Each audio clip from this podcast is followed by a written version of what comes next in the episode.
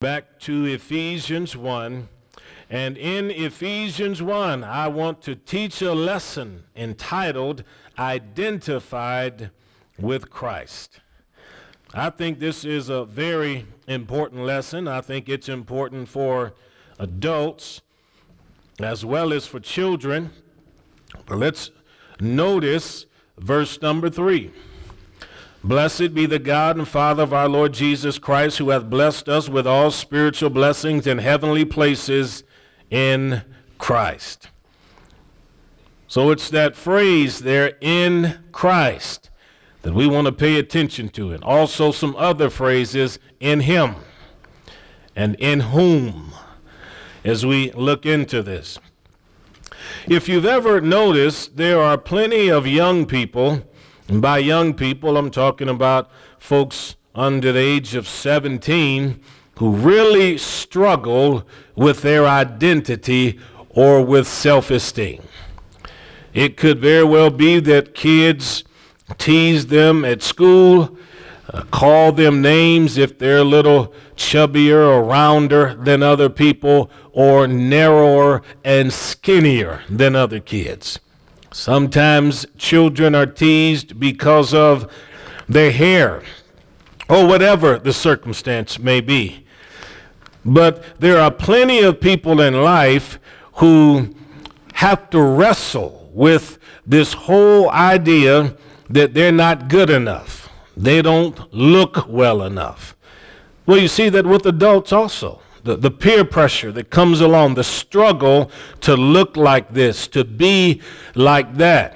And over and over again, there's this desire, as we used to say, to keep up with the Joneses. We need to know what the family down the road is doing. We need to know what they are purchasing.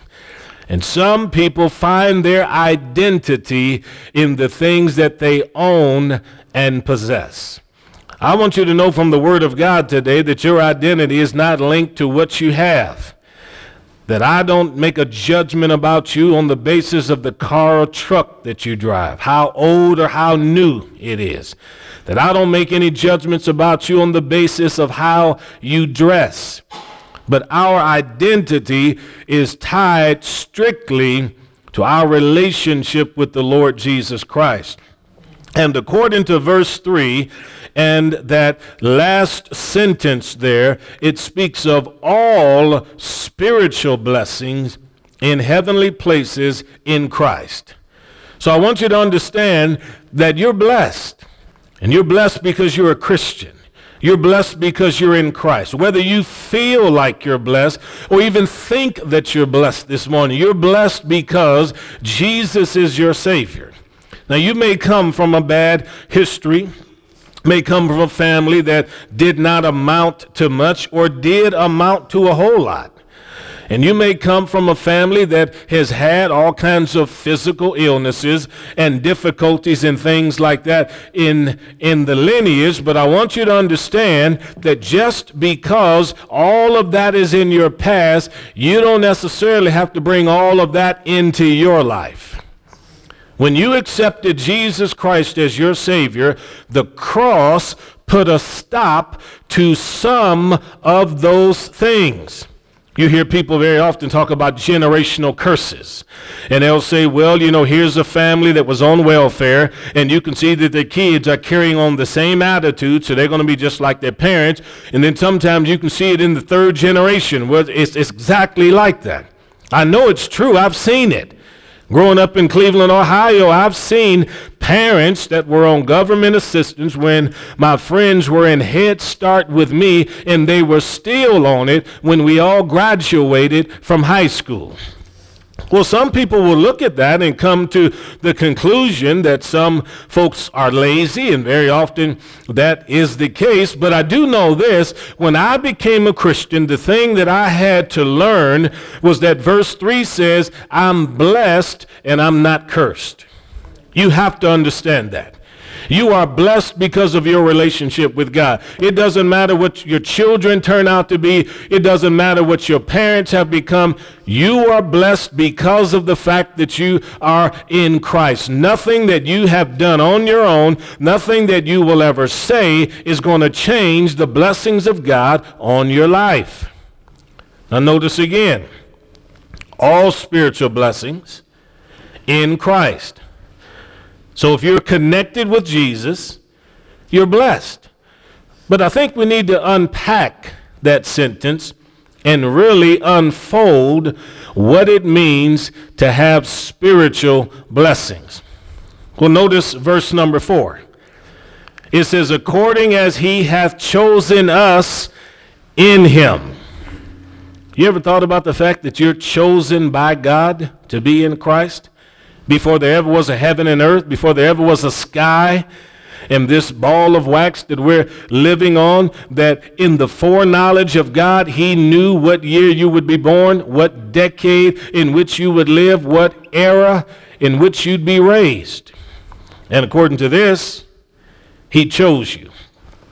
Now, He didn't choose you because there was any beauty in you or me, and He didn't choose us because He foresaw in us any particular kind of merit. He did it simply because of His love for us. That's all it is. His love for us. We came into this world and into this kingdom, and we were the objects of His affection before we arrived. Well, if you loved your children when they were yet in the womb, I'm sure you loved your children when they emerged from the womb. So if your love for your child is that great, then God's love for us is even greater. There's no doubt about it. So God made a choice, and if He has made a choice by choosing us, then we should feel good about the choices that God has made. Why choose you? He loved you. Why choose me? Because He loved me. Well, the the kids in elementary school that play the games, they stand around and the teacher sometimes tells the kids, okay, you pick somebody to be on your team. And then they go and they pick, but who wants to be the last one? About the only one who wants to be the last one is one who don't want to play. But for the most part, everybody wants to be chosen. When I'd go to the place called Woodhill Park in Cleveland, Ohio, they had over 30 different basketball courts out there. So, I mean, people from all across the city would come out there. And I'd go with my friends and we'd show up 9 or 10 o'clock in the morning because we were going to play basketball all day long. And of course, with the pickup games, you know, the ones who win stay on the court. The ones who lose have to leave. But if you've got your name on the list as the next group, you get to choose your squad who you want. So we were always standing around hoping somebody would choose us. Nobody wanted to be left out. We all wanted to play. But the good thing about God is he doesn't leave you out. If you're in the kingdom of God, you're on his team. And according to this verse right here, he's chosen us in his son. That means that as a Christian, the choice of God, the selection of God is upon me and it's upon you. And within that choice is the favor of God. So you should be happy with who you see when you look in the mirror. And you don't have to be like some people who really have a sad day each day they climb out of the bed because they're not happy with their life, they're not happy with their home, they're not happy with their job. God has favored you. Enjoy the favor that God has placed in your life. Well, this says before the foundation of the world, we were chosen. Chosen to be what? According to verse 4, chosen to be holy and without blame before Him in love. So God's desire for you from the beginning and His desire for me from the beginning is that we would be holy and separate and different from people who don't know God. What does it mean to be holy? It means that we live a lifestyle that conforms to the will of God, that conforms to the Word of God. There are plenty of people who do not believe that serving God is of any value at all. A person who would try to discourage you from serving God, I can assure you that person is not on God's side. And it doesn't matter if it's family. It could be a good friend. But when the Lord works in your life to bring you into his son, he brings you into his son because he wants you to live a life that is an example to people who do not know God.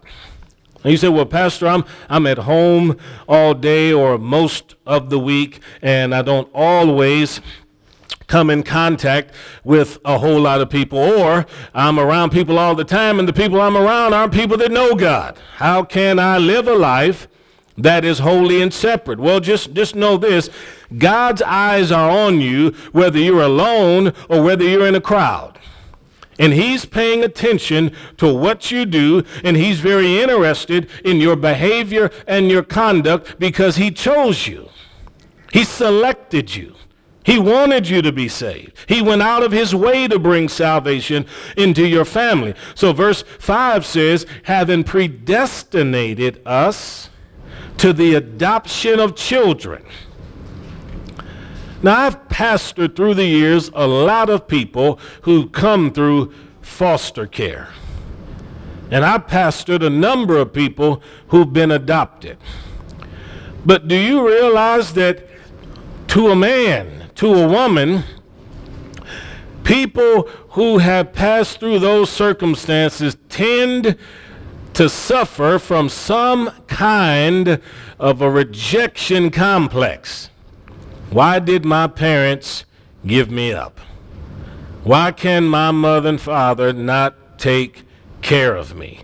And often, even if they're in a loving home and somebody's looking after them in, in, in, a very nice way, and they can have all kinds of material blessings, they still wonder why it is that way back yonder in the past, somebody didn't want them. And of course, for those that are in the system today and are in various group homes and who get shuffled from one place to another and are abused in the most hideous fashion, their prayers behind closed doors, if they're still praying at all, is if there is a God, why can't you help me find someone that'll love me? Because other kids have it. And other people are in homes where they are, you know, protected and preserved and cared for. Why am I in this position that I'm in right now? And this is what I want you to understand about our identity in Him. The scripture says when we become a Christian, we've been predetermined to experience the adoption that God the Father provides. And the Bible says when your mother and father forsakes you, the Lord takes you up. Adoption. Legally and spiritually, you have a heavenly parentage. If you did not have a good relationship with your mom and dad, if you do not have a good relationship with your mom and dad, you can still have a good relationship with your heavenly father. Now, typically, if, if a person has a bad relationship with their natural father, that somehow or another that tends to come over into their relationship with God. Because they start thinking God is the same way. And it's not true. It's not true. We learn from Scripture about the image and attitude of our Father, and we need to know that we are His children. Now, in ancient Rome, if someone's parents abandoned them and left an infant along the wayside. If another family came along and grabbed the child, they could then adopt the child. And do you realize that once they went through the process of adoption, that the status of the child was every bit as legal and as binding as that of a naturally born child through the mother? That is to say, the inheritance, the will left by the mom and dad, is going to be shared with the adopted child, just like with the naturally born children of the mom and dad. Well, understand that the scripture says that God so loved the world that he gave his only begotten son. But then the scripture goes on to tell us in Ephesians chapter 1 that we have all been accepted in the beloved. because Jesus is the beloved. The scripture says, This is my beloved Son in whom I'm well pleased. So now that we're in Christ, now that you're in Christ, and we're all in Christ together, the favor, the love, God's desire that were upon his Son are now upon us. And we ourselves are children of God. Don't ever feel abandoned, don't ever feel neglected.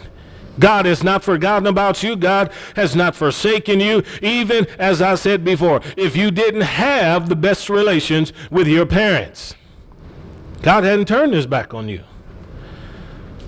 So you've been adopted and you can expect God to do wonderful things. Well, notice verse 6 there. To the praise of the glory of his grace, wherein, in Christ, he hath made us accepted in the beloved. I've never met anyone that didn't want to be accepted. Even people who act like they don't want to be accepted want to be accepted. Because there are some people who mask their hurts, their pains, their insecurities with jokes. They try to keep everybody laughing so they can deflect how they feel about themselves, how they feel about their own relationships. But if you're on the outside and you feel like you're the ugly duckling or you're the runt of the litter, the one thing that anybody wants is to be accepted. People want acceptance. Why do you think the suicide rate is so high amongst young people? Why do you think we have so many people that because of Facebook and Twitter and Instagram and all of this, they, they feel such shame because they're being bullied socially and all of this kind of thing. People want acceptance, and when they don't experience acceptance, very often they shut down. But here's what you need to know. If we understand that our identity is tied to, connected to, linked with Jesus Christ, it just really doesn't matter if your neighbor doesn't like you. And who cares if somebody in your family has a problem with you? If you can find acceptance with God and you can live your life in conformity with Him, then you're walking out of step with the people in this world. And who really cares what the people in this world think? They're not interested in you. They're not interested in the will of God. They don't want to see you prosper. The attitude of the kingdom of this world is to see the kingdoms of the people that are in the in the kingdom of God is to see them fall by the wayside. They want to see them backslide. They want to see them in trouble and in depression. But I'm telling you, God has called you to be more than a conqueror. Can you say amen? You've been accepted.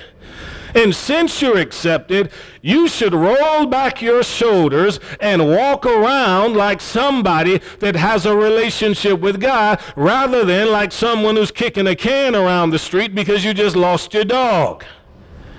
You should have confidence in your relationship with God. Again, wherein he hath made us accepted in the beloved. So people like to be included. They don't like to be excluded. Well, let's move on. In whom, talking about in Jesus, we have, notice, redemption through his blood. Even the forgiveness of sins according to the riches of his grace. Now, I don't need to ask how many of us in here at one time or another were sinners because every hand would have to go up anyhow. But then I could specify and start asking how many of you have this problem, this problem, this problem, then different hands would go up at different times. But the bottom line is, now that you're in Christ, you need to know you've been redeemed. You've been rescued. He pulled you out of the muck and the mire of sin. What does it mean to be redeemed? To be purchased, to be brought back into relationship with God. So that person who has felt excluded and felt like they had no had found no acceptance that man or woman who's been redeemed by the precious blood of the Lord Jesus Christ needs to know that they have now gained a family of people who are just like them, formerly sinners, but now are redeemed. Yeah formerly sinners, but now redeemed. Because when the Lord redeems us from sin, he pulls us out of the power of sin, and then he disables sin so that sin no longer has the mastery over you. A Christian cannot say, I can't break the power of sin. The power of sin was broken at the cross. What happens is a believer finds himself in the midst of temptation. We either yield or we say no. And if you say yes to sin, I can promise you it's harder to say no the second time you say yes to sin. You keep saying yes to sin, then it becomes near impossible to say no. I said near impossible, I didn't say impossible. Because with God, all things are possible. But all of us who have come to know Jesus through his shed blood have been redeemed out of sin. Think of the people who are former prostitutes, now saved by God. Think of the people who were morally self righteous, who never thought they even needed any kind of Jesus. But when they came to know, they came to know that they were lost in their sins, they were redeemed. Think of the people who were evil, abusers, mean spirited, would put a fist through the wall at home, but came to know God. And in a moment, God changed them. That's redemption. Think of the people that couldn't help themselves because of various addictions that they had in their life, but by the power of the blood of Jesus Christ, brought out of it. See? Think of the people that, that even to this day, they're inescapably trapped, hooked, on everything from porn to who knows what else, connected to their phone, connected to their computer, and, and can't seem to break the cords that hold them to that. But there's a power of redemption that comes and snatches the soul out of death so that they can be free. The scripture here says, In whom we have redemption through his blood, and it's only in him that we can experience that. And then notice the next sentence there, or the next clause, the forgiveness of sins. Because people need forgiveness, and they need to experience it from God. There are people who won't ever forgive you for what you've done in your past because they'll never let you forget your past. And that's why the Bible says the devil is called the accuser of the brethren. He has a memory, he knows exactly what you and I have done. And if he can find people that'll listen to him, he will whisper into their ear and tell them over and over and over and over and over again about what you've done. But if you've experienced forgiveness from God, you're free. You're free. And you don't have to allow things that happened in your past to continue to bind you. There are a lot of marriages that would be a whole lot better if somebody could get over the fact that they stepped out on their spouse and could trust that they really experienced forgiveness from God. There are a lot of families that could truly be repaired if there could be forgiveness in that house. If maybe some a child or some adult child physically put their hands on their parents or something like that, and they just can't seem to get over the fact that that happened. But there's forgiveness for anybody that'll talk to God. They just wait in the presence of the Lord and say, Father, I need the assurance that only you can provide. There's redemption through the blood, forgiveness, forgiveness of sins, according to the riches of his grace. Now you can see in verse 8, it says, wherein, still talking about Christ, wherein he hath abounded toward us in all wisdom and prudence. If anyone needs guidance or needs the intelligence of God, they're only going to find that as a believer in Christ. And notice this wisdom. What is wisdom? The proper and right application of what you know. That's what wisdom is.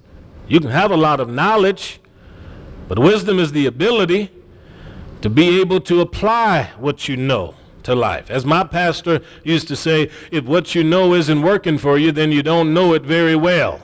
That's how he would say it. What is prudence? That's still a, a form of wisdom because it has to do with having an understanding heart. We talk about people being prudent, somebody who understands things. And in Christ, we gain wisdom and understanding. You say, How does it happen? I'll tell you exactly, exactly how it happens. Let's suppose you're a sinner and you don't know God. You've been living your life in the darkness. You've been living according to your own principles, your own desires. Essentially, you were your own God. You made your own decisions. You knew what you needed to do, and that's just the way you thought about it. And all these other people that lived according to some old old book filled with fairy tales and legends that you believe, you just thought, I don't need anything like that. But one day you heard the gospel. And the Spirit of God worked on that heart and produced conviction. And with the power of that conviction came the ability to repent. And through that repentance came the power of a new life. And once God reached down in that heart and produced something new in that heart, and you were born again, suddenly you've got new inclinations. And you have new desires. Everything looks different now. It's the same world, it's the same family, it's the same community. It's the same nation, but your perspective and your outlook has now changed because you've been born of God. And with that new birth, you begin to see things in a different light. And as you humble yourself to the Word of God and you renew your mind with the Word of God, you begin to think the thoughts of God. You begin to believe like God. And all of that is continually developing your perception. And so you're growing in wisdom and you're growing in prudence or knowledge and understanding. And then God begins to show you how to direct your steps and how your life can be guided by Him. So now you're praying about business decisions. And you're saying, Lord, this is a pretty big challenge I have before me, and this decision could affect the next 15 to 20 years of my life. How do you want me to proceed? And God, by the Holy Ghost, starts speaking to you about people in the Bible and challenges they had to face. Or you're praying saying, Lord, I've got to move from one location to another location. There are doors that are open, and this, this job, it'll be a promotion. It's going to be a blessing. Is this something I should do or should not do? And God, the Holy Ghost, begins to work in your heart to bring into your mind people in the Bible that had to make decisions just like that. And you're saying, Father, this is a challenge that I'm dealing with in our family or in our church, or I'm wrestling with the call of God. Lord, are you wanting me to teach, to minister? What's your plan and purpose for my life? And as you're considering all of that, the Spirit of God is at work, slowly but surely, bringing into your life the wisdom and the knowledge and the understanding that you need. But it only comes when you're in Christ. Now, don't misunderstand me. I've, let, I've met a lot of smart people in my life. And I've met a lot of people in my life had PhDs and everything else you can think of, didn't know God. But I've also met some people that never even graduated from elementary school that did know God and were smarter than some of the wisest doctoral people that I've met in my life. Because spiritual perception very often goes further than natural perception, depending on what it is you're talking about and dealing with. The scripture says, wherein he has abounded to us in all wisdom and prudence. Because it's in Christ he made known to us the mystery of his will. I wonder how many of us will live and die and never really fulfill the will of God for our lives. I wonder how many people have come to the winter years of their life only to ask, Have I done the things you, Lord, wanted me to do? And the reason I ask that question is because we tend to believe we should do whatever we want to do. That's how we think. We're very self uh, centrist kind of people. You know, we think about our own desires and we don't tend to think about the things of God. You watch people when they graduate from high school, and I ask them as a pastor, What do you want to do now that you've graduated from high school? Rarely do I hear somebody say, I'm going to pray about what God wants me to do. They just start running off all the plans they've made for themselves without ever really thinking about what He wants. And then I'll talk to people and I ask them, okay, but have you found the mind of God for this?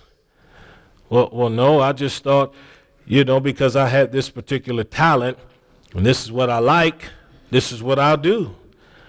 But verse 9 says, The Lord having made known to us the mystery of his will, because that's exactly what it is. The will, the wishes, the desires of God very often are shrouded and they're not known at that time, but as you walk with Him, we go from faith to faith and glory to glory. He reveals just enough to lead you along on the path.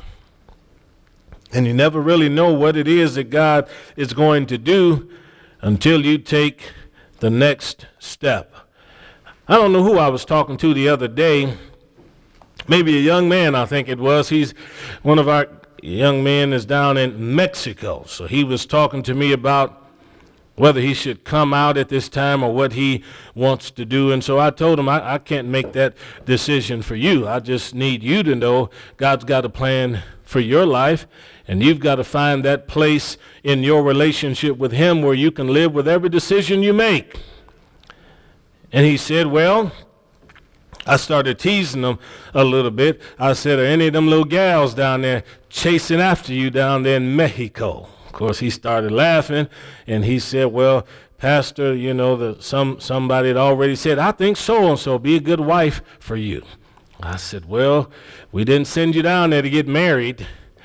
But I said, God's plans are bigger than any of ours. And I said, when it comes to God and praying to God, you always keep your mind open just to see which doors God's opening and which doors God is closing.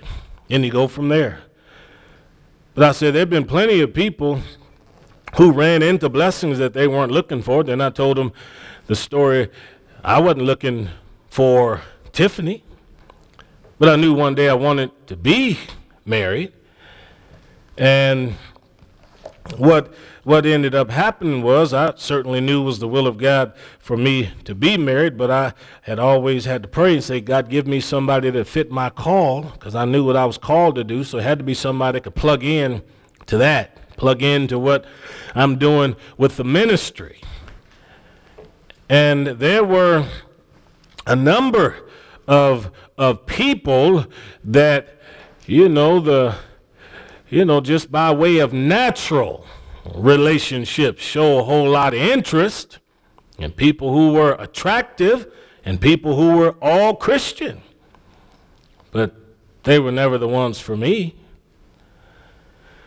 But I told that young man, I said, when I moved down to Baton Rouge, I said, I don't know that I had anybody that encouraged me to go. Nobody wanted me to go back to the South. All of my family said, Boy, we moved out of the South coming north. Why in the world do you want to go back down there?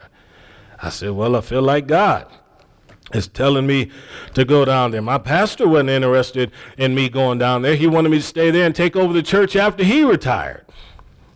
Well, I moved to Baton Rouge, stayed there. God gave me favor in the ministry down there, opened up tremendous doors for us on radio and just in traveling and in preaching. And then lo and behold, one day I meet this lovely lady and of course fall in love with her and end up married to her. But he, here's the thing all of that was shrouded in a mystery. I had no idea when God was moving my steps from one place to the other that I'd run into her.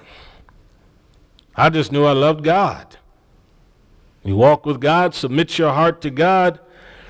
And the scripture says that in Christ will abound to you wisdom and prudence. I just knew I wanted somebody that would be able to fit the call of God. Will you go with me when I go? She said, Yes. Will you let me go when you refuse to go? She said, Yes. It's time to do ministry now. See? Well, notice then in verse 11 now. It says, In whom, that's talking about in Christ, in whom we've obtained an inheritance. Now that's a big word. Because parents love to leave behind something for somebody. An inheritance is a wonderful thing. The scripture says a, a, a good parent leaves an inheritance to their children's children. That means all the way down to the grandchildren if they're able. But there's some people, what they leave behind may not necessarily be real estate or money, but it may be an heirloom that's precious, a set of china, it's been in the family five generations. Could be a watch, a necklace, could be a dress, or maybe a, a vest that comes from great great great grandpa who came from Europe or somewhere. But an inheritance is a wonderful thing. And all of us want to be on the receiving end of the benefits that come from someone who passes away. But there's some people don't have much to leave behind. They don't have any material blessings. Some parts of the world, people don't have any money. Some of them don't even have any homes. There's some people live their entire life renting and never know what it is to have a house. Go to Maryland, go to Virginia, go to New York. People live and die on the 36th floor of the building they were born and raised in. Or California, where you've just about got to have eighty or ninety thousand dollars saved up just to put down on a little place where you want to live, and it only be one or two bedrooms because the house costs three or four hundred thousand dollars in certain parts of California. So they don't have anything to leave behind. But I can tell you this if you leave behind Jesus, you've left a whole lot. If you leave an inheritance that's spiritual, eternal, they'll remember that. And your kids will be happy that you taught them about Jesus, raised them in church, and had them in a place where the gospel was proclaimed to them.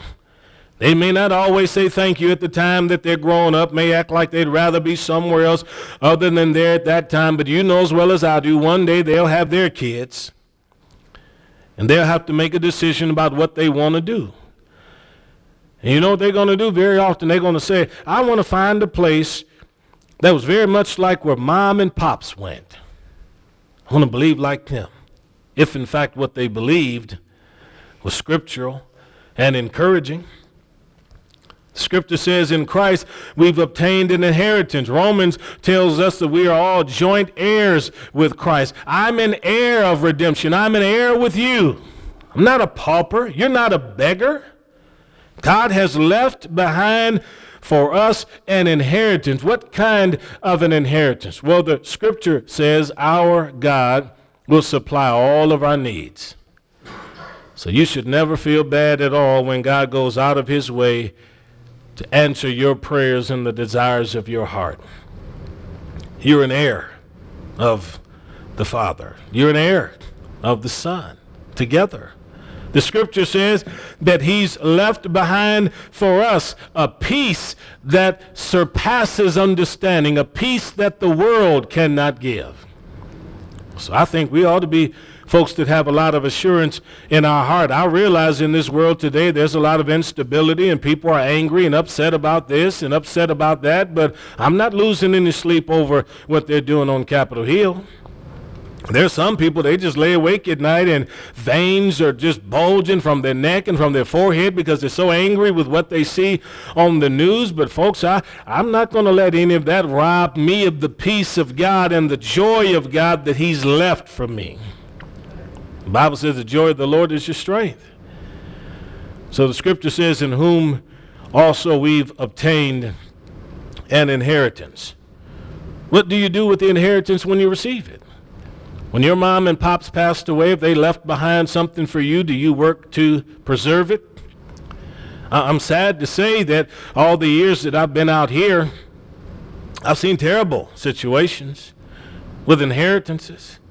I've seen moms and dads and grandparents that 40, 50, 60 years work to acquire property, real estate, monies, develop a business, and before their bodies are even cold in the ground, the kids are already scheming to figure out how to sell what mom and dad labored for five decades to have. See? All they have on their minds is money. They don't have on their minds a desire to have continual residual income every year. They only see, I want what I want right now. And then when it all disappears, they say, oh my goodness, how did it happen? I can tell you exactly how it happened. We never appreciated an inheritance. Think of how many people in the kingdom of God reap the benefits of the blessings of Jesus Christ and are not jealous of one another. You shouldn't be jealous of me. I'm not jealous of you. However big, beautiful, your home, your car, I'm not jealous of you. I'm, I'm quite pleased to have a roof over my head that doesn't leak. Quite happy to have a car that'll get me from point A to point B. I'm glad to have clothes on my body. No sense in complaining about them. My grandma, anytime we ever complained about what we had to wear, she had one question Boy, does it cover your backside? Well, yes. Then stop complaining then. Stop complaining. Well, the inheritance should be preserved, and God does not want us to sacrifice it. And there's a man in the Bible in the Old Testament that had to deal with that. The scripture says the children of Israel in the specific tribes were to keep their inheritance within their tribe. They were never to sell their land to people of the other tribe. So people in the tribe of Dan could not give their land to the people in the tribe of Issachar. But there was a gentleman who had some land by Ahab's palace, a man by the name of Naboth. Beautiful parcel of ground. And Ahab wanted it because it was near to the palace. And one day Ahab sent some messengers to Naboth and said, Naboth, this is a pretty patch of ground you've got right here. If you'd be so kind to sell that to me, I'd be pleased. I'll even give you a piece of ground that's better than this one.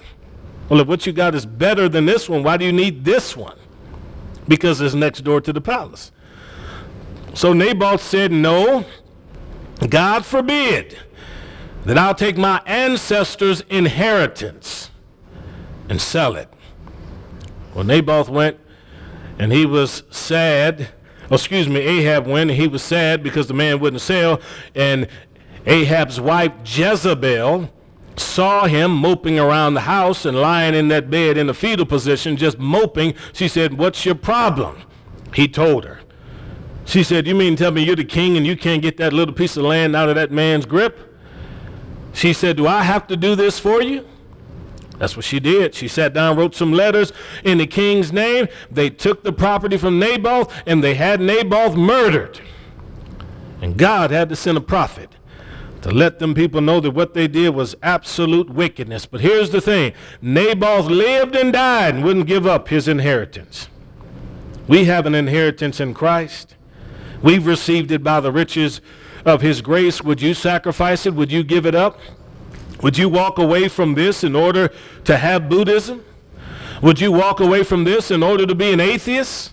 Would you turn away from the redeeming love and blood of the Lord Jesus Christ just so you could have some easy, easy believism because you don't want to have to take up the cross and live a disciplined life? What kind of an inheritance are you enjoying and what kind of an inheritance do you want to leave behind? And here's where I'll close. It says in verse 13 there, in whom you also trusted after you heard the word of truth, the gospel of your salvation, in whom also after you believed and you were sealed with the Holy Spirit of promise. When you trusted in the Lord, God put his brand on you.